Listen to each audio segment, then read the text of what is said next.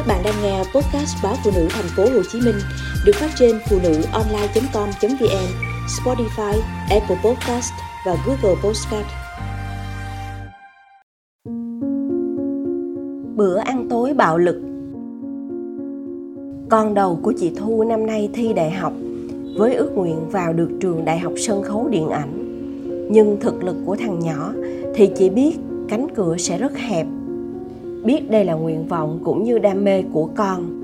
Chị không nỡ để cơ hội vụt mất khỏi tầm tay và chị quyết định sẽ đưa con vào trường bằng cửa sau. Chị thu là dân buôn bán, cũng là dân cờ bạc, lô đề.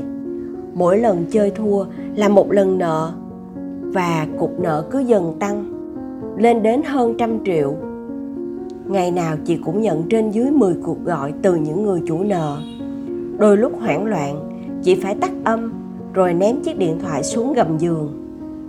Thật may là chị dùng hai số điện thoại, một số chính để cho những người thân trong gia đình liên lạc.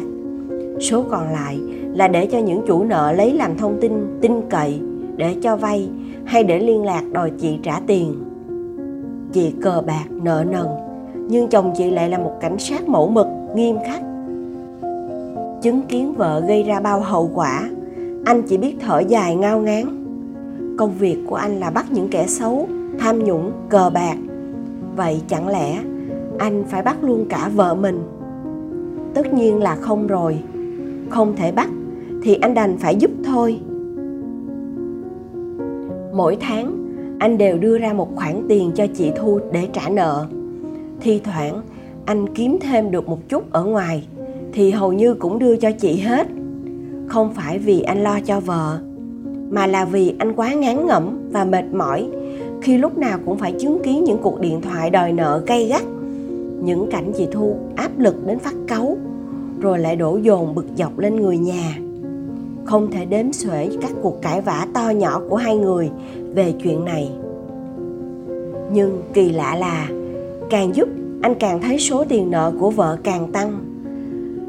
Dần anh cảm thấy phát điên nhà còn hai đứa con phải lo. Một đứa chuẩn bị vào đại học, một đứa mới học cấp 1 mọi chuyện bùng nổ vào một bữa tối. Khi anh nói rằng anh sẽ định hướng cho con theo ngành công an và trường thì không đồng tình, vì đó đâu phải đam mê và ước nguyện của cậu. Mẹ thì lúc nào cũng theo phe con. Chị thu khăng khăng nói sẽ giúp con vào đại học sân khấu điện ảnh. Cả nhà ai cũng đang nói trái ý anh khiến anh bực bội, khó chịu. Một chút kiến thức về ngành nghệ thuật, con nó có biết không? Hay cứ hứng lên vài ba tháng, đã nghĩ đấy là đam mê, trong khi suốt năm qua, toàn chơi bời vớ vẩn. Chưa nói ngành nghề này, nó quá may rủi. Học ngành công an vẫn là lối đi tốt nhất. Chồng chị thu nói, con nó thích thì cứ để nó học.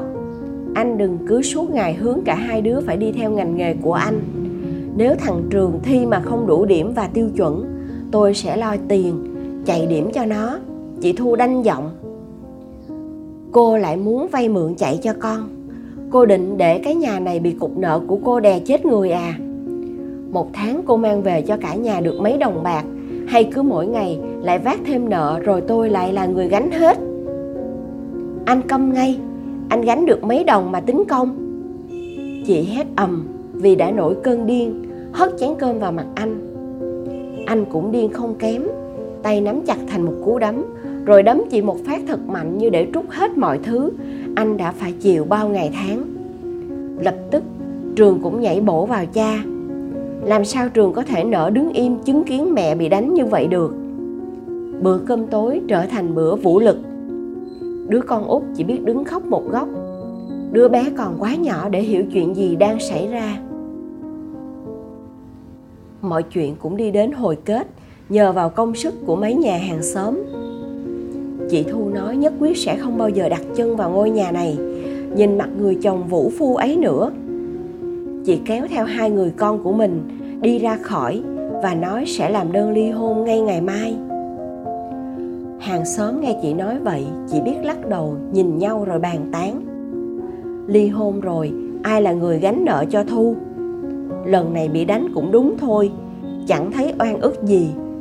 Chỉ mong nó suy nghĩ thật kỹ chứ một mình nuôi con, gánh nợ e là quá khó.